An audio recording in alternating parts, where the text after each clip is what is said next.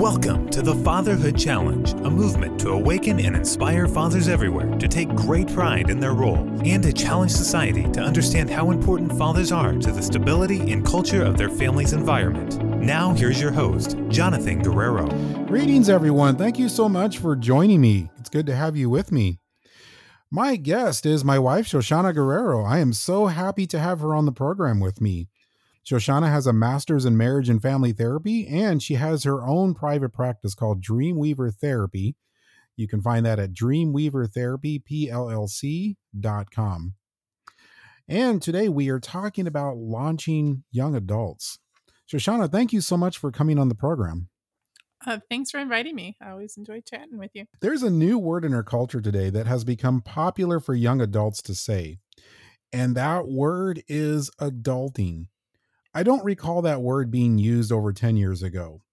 Why is that word used now? And what does it say about young adults today? So, as I was thinking about how to answer this, I'm actually going to shift into talking about one of my hobbies. And I do have a point with doing this. So, one of my favorite hobbies is to create and send snail mail. and one of the books that I had read, and I can't find the direct quote, um, so this is an unknown quote, but it is from one of my books on creating and sending snail mail, is the faster the communication, the more stress a person experiences in getting that information. So, the slower the communication, the warmer the experience, the warmer the emotional experience, and the stronger the relationship connection. It can also be a protective factor against bad news with the length of time that it's taken to get to somebody. So, if we think about it in reverse for today's culture, we have a culture that is under pressure, that is experiencing more anxiety than ever before, and is reporting more symptoms of stress and stress related illness than ever before as well. And if we think about it as in regards to communication, we have 24 hour news sources, and we don't have just one source for 24 hour news. There, like, you could flip through five or six channels, especially if you have cable or streaming devices, and you could have two or three or four um, news programs going at once getting all sorts of information. So the the access to news and information is almost immediate.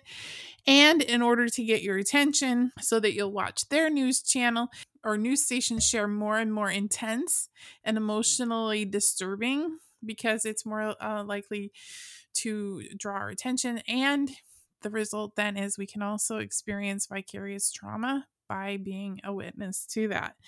So if we think about that um, adulting then is figuring out ways to live with and manage this stress and this wasn't as common even 10 years ago because we didn't have this uh, 24 hour access to information. So, not only do we have access to 24 hours of information through our streaming devices, but we also could be working if we work remote 24 hours. We have access to our work emails or work sites for 24 hours. We get text messages, we get social media notifications. Um, if we're on two or three different device um, apps, we can get notifications constantly, depending on what we set our notifications for. We can also be getting texts from people we know and also phone calls. So we are dealing with instantaneous communication and that is just driving up anxiety and stress. The other element, then, relating to people talking about adulting, is that we have more generations living uh, in families together at the same time. Um, we have healthier older adults, and older generation is more influential on a family than the younger generation. So, when somebody's saying that they are adulting, um, there's some people might joke that they look for an adultier adult who has more experience, more knowledge, more ability, more skills to accomplish something uh, because it's overwhelming to be that person who is front and center having to make a decision. And I remember when I became aware that some of these decisions weren't going to go to an older adult, they weren't going to go to somebody with more experience like I was the final person to make that decision. Uh, and it is a little disorienting because you're not used to being that adult and you're used to having other people who are giving you uh, something to do or influencing you. And at some point that that stops. And so it can be a little disorienting when that happens. So this isn't just something where this happened, this was experienced by the greatest generation, let's say, and they just didn't have a word for it or the language for it. Or the baby boomer generation went through the same thing and they just didn't have a word for it. This is not the case. We are actually looking at something completely new and completely different because of the technology age that we live in. Does that kind of sum it up a little bit? Yeah, absolutely. Even the greatest generation, the information they got was slow. It wasn't necessarily accurate. So they would have to wait and make sure there was confirmation. So all of the communication was taking months versus uh, something that we when we're told something can be confirmed you know in a matter of hours to a couple of days so the speed of information is a contributing factor in in the experience of stress and anxiety today. Um, another example of the pressure that you're talking about, there, if you look on social media, it's not very hard to find it, but uh, there's a buzzword around that's clickbait. It pops up all the time in your face, and then you feel enticed to respond to it, and then it pulls you in and sometimes it's relevant sometimes it's not relevant but either way they pulled you away from where you were and then drew your attention elsewhere so is this contributing to an anxiety factor uh, where young adults are feeling like they have to respond to things all the time right now so part of that is just opportunity. If we get a text, we have the device, we can respond right away. So part of what we need to be doing is taking steps for mindfulness or relying on our strengths, whether we're um, looking at something like Strengths Finders or uh, Myers Briggs or something like that. We need to be more intentional with our response. And when we have immediate access to things, we tend to be more impulsive, which then contributes to experiencing stress. So, that is how I would respond to that. We have helicopter parents, tiger parents, and other parenting styles. How do some of these styles contribute to the confidence level of young adults? So when you just when they have these like cultural names, cultural nicknames like helicopter parents, tiger parents, other parenting styles, we're really coming back to there's three types of parenting styles. There's the authoritarian parenting style. This is the the uh, parents like they use um, strict forms of discipline. They don't take a lot of feedback from their kids. It's their way. They know how things should be. They they um, tend to have a more strict and rigid, and um, eh, they are more likely to employ corporal punishment and be more strict in how they they parent. You have then on the opposite end of the spectrum the permissive parents. Um, so the authoritarian parents because of their strict and rigidity uh, bring anxiety into the parenting relationship because of the um, the, the lack of flexibility in how they approach situations. And then on the other end of the spectrum, you have the permissive parents who anything kind of goes. They don't really provide a lot of guidelines or um, limitations. And this also introduces anxiety into the parenting system, the parent child relationship, because they aren't super, kids aren't able to be super confident that those limitations are in place that are going to keep them safe. So, uh, on the you have anxiety on both ends of the spectrum. In the middle is going to be your assertive parent uh, and those are the ones who are going to provide the guidance. They're going to provide uh, limitations. They're going to be, be intentional in how they they're wanting their children to act, behave, learn, grow. Um, but they're also going to have a little bit more flexibility, more open to the child's experience and getting feedback from their child. There was one other direction I wanted to go with this, though, and that is that I find that parents often parent in reverse. And this is what I mean by that that they're very limited with support and accessing those that can help them when the child is young. And then as the child grows, they become more and more permissive and distant as a parent, so that I've frequently seen that by the time um, child is an adolescent, that the parent is pretty well disengaged and maybe they're back to working full time and they're they don't have somebody around very often for the adolescent because they're old enough they can drive themselves they can manage their own time somewhat. And so i'm actually going to introduce um, a different idea around parenting um, that is going to be supportive of launching young adults. So if you're at that stage in life where you have young children I would suggest looking up um, something called allo parenting. It's A L L O P A R E N T I N G, allo parenting. Um, it's one of the things that I've appreciated uh, being part of a marriage where we have a Hispanic and Latino background because there are things from other cultures that can actually improve our understanding of of relationships, and allo parenting is one of those things. Often you'll find in Western civilization, and I'm kind of referring here to an article on HuffPost about allo parenting, um, that a lot of times in Western civilization, we have really limited ideas of what parenting looks like. It's the it's the two parents; they're the only ones who are doing a lot of the care. Um, they may have some support through um, a daycare provider, but it's very structured. It's only during certain times, it's only during certain days. Um, so it's usually around their work schedule. So then when it's their their home life, then it's again just the two parents, and they're kind of the ones who are pulling uh, parenting duty. In a lot of cultures, though, households were a lot larger there were more adults coming in and out, and other family members stepped in and helped out grandparents, aunts, uncles, older siblings. There was a much bigger extended family. Sometimes that included neighbors, close family, friends, um, adults who could help support the uh, the young family. Um, and sometimes they were biological re- relatives, but sometimes like you could have like a close community, a close church community, um, people who can step in and provide that support. Um, and so I think that's really essential, especially for the younger years, because you have parents who need help with emotion regulation and their own self care. So the thing that is most beneficial for emotion regulation and self care is getting enough sleep.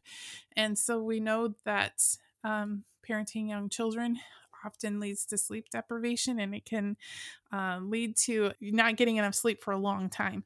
And so having those boy does it ever. so having the that um, support network to make sure that couples are getting time to just regulate uh, to be able to have some time for their relationship and then also get enough sleep is going to be really beneficial to families with young children. So if you're in that stage, I, would ask you to consider that as an element of parenting. then, as children grow into adolescence, we tend to disengage and just kind of demonstrate confidence in their overall ability to make decisions, which I totally get um, because they're starting to practice some of these things. But one of the things I think we need to do is adolescents need parents more and uh, young adults who are launching need their parents more and um, they they will access you know their grandparents their aunts and uncles somewhat but it's really their parents they need at that stage as they're um, you know solidifying their identity and um, starting to to make their way in the world. So i think that during that time that you need to have opportunities where you can be available when they need it at their request.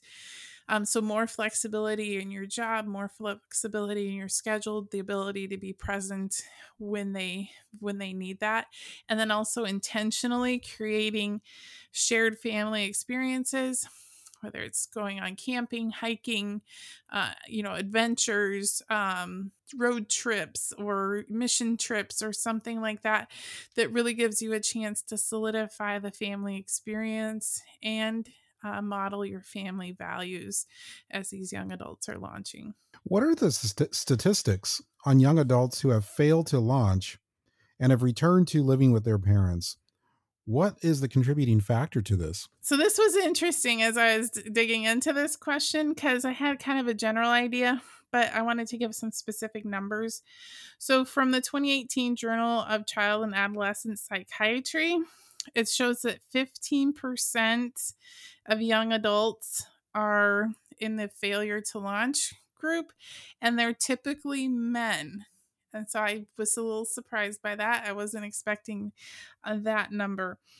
So then I went and looked at what are some of those contributing factors. We in the US at this time, so this is going to be a US specific number. Um, you can always reach out if you're curious about statistics in another location. 7 million men currently 25 to 54 do not have a job and are not looking for a job so this has it is increasing over time something is happening with the men in our population and it is taking them out of the workforce and they are not contributing financially. And failure to launch again comes back to the experience of anxiety and stress as the main factors driving the reasons why they are not launching. I think that men in general are not in tune to their emotions, are not aware of how to manage this anxiety. And so, what happens is with failure to launch, you end up with this triangulation. You have the child, you have who is uh, new to being an adult, um, does not have the experience. They are used to going to their parents and uh, getting either negative support or positive support. Either way, it's a reinforcing relationship. And both of those still help them to avoid the experience of anxiety. So you have this triangulating a relationship between the experience of launching and then between the child and parent.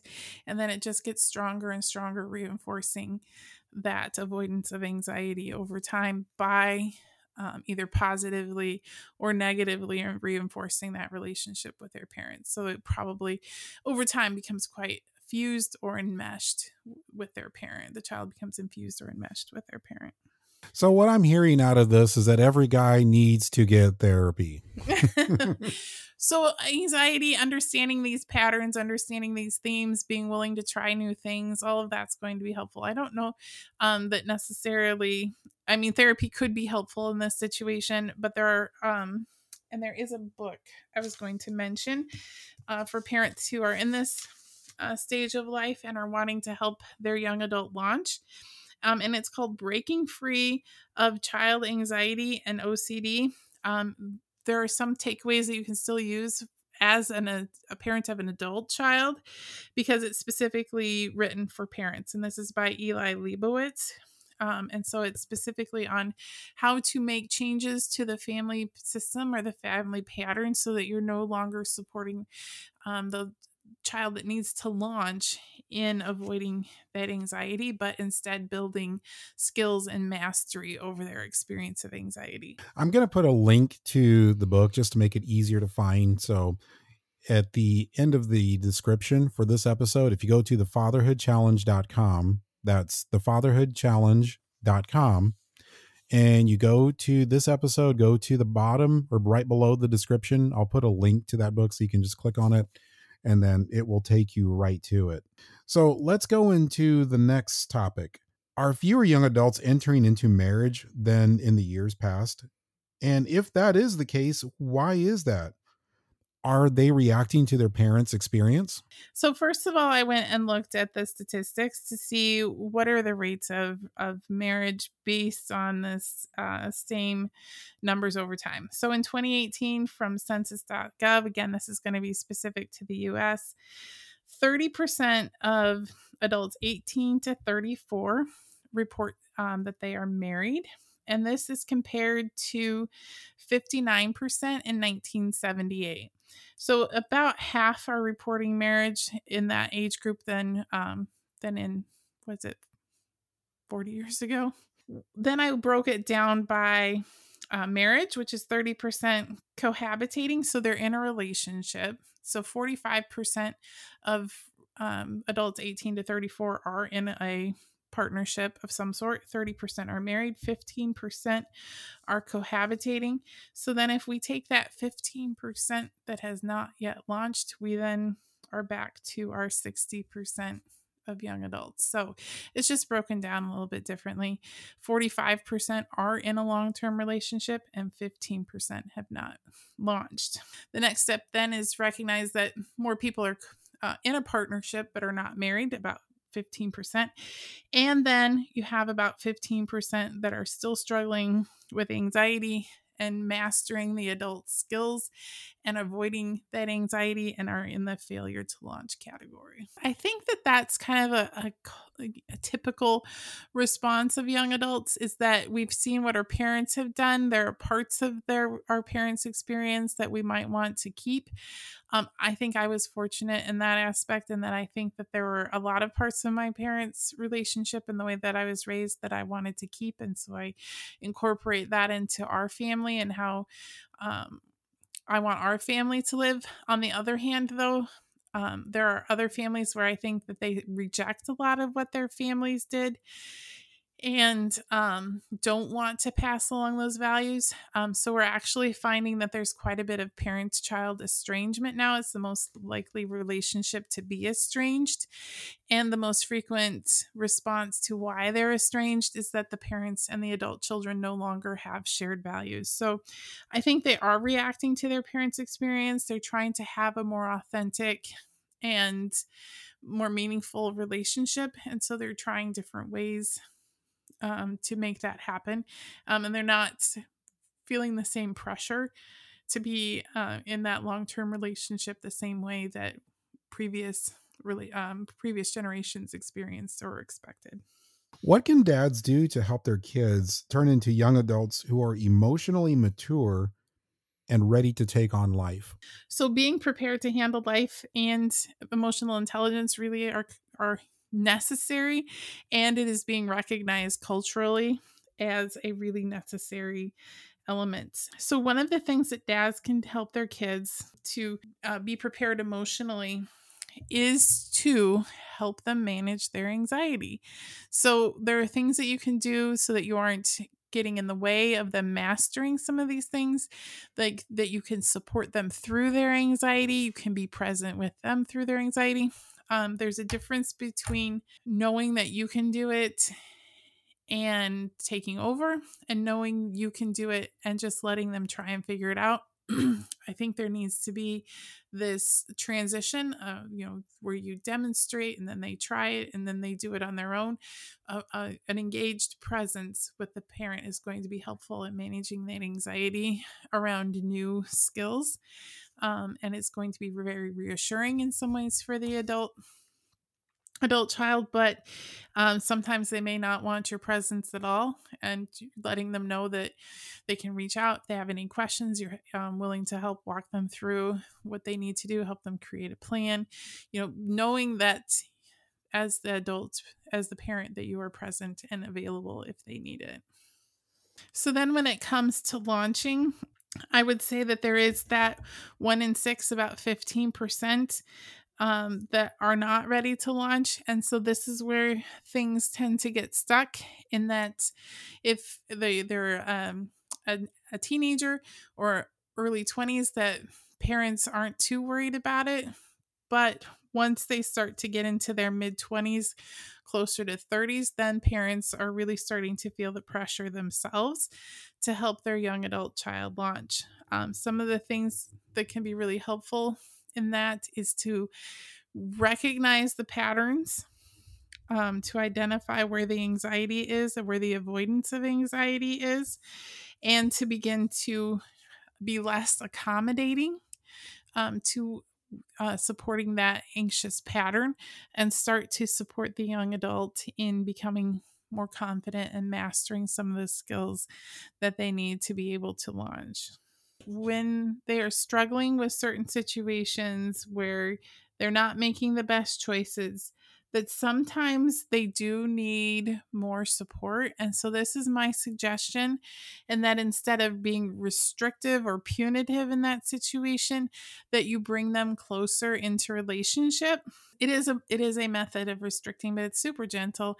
And if you're able to offer that warm relationship, um, it's going to um, benefit both of you over time. So if they're not exhibiting family values or they're struggling with mental illness, increasing that uh, proximity, increasing the supervision and relationship between you and the adolescent or young adult is going to be most helpful and is going to be one of the gentlest ways. Um, this is where also having a allo family is going to be helpful because maybe they could go and spend some time with grandparent and aunt and uncle a family friend so they're going to kind of continually get the benefit of the stable influence from the adults in their life, and that gentle relationship is going to be beneficial to them overall.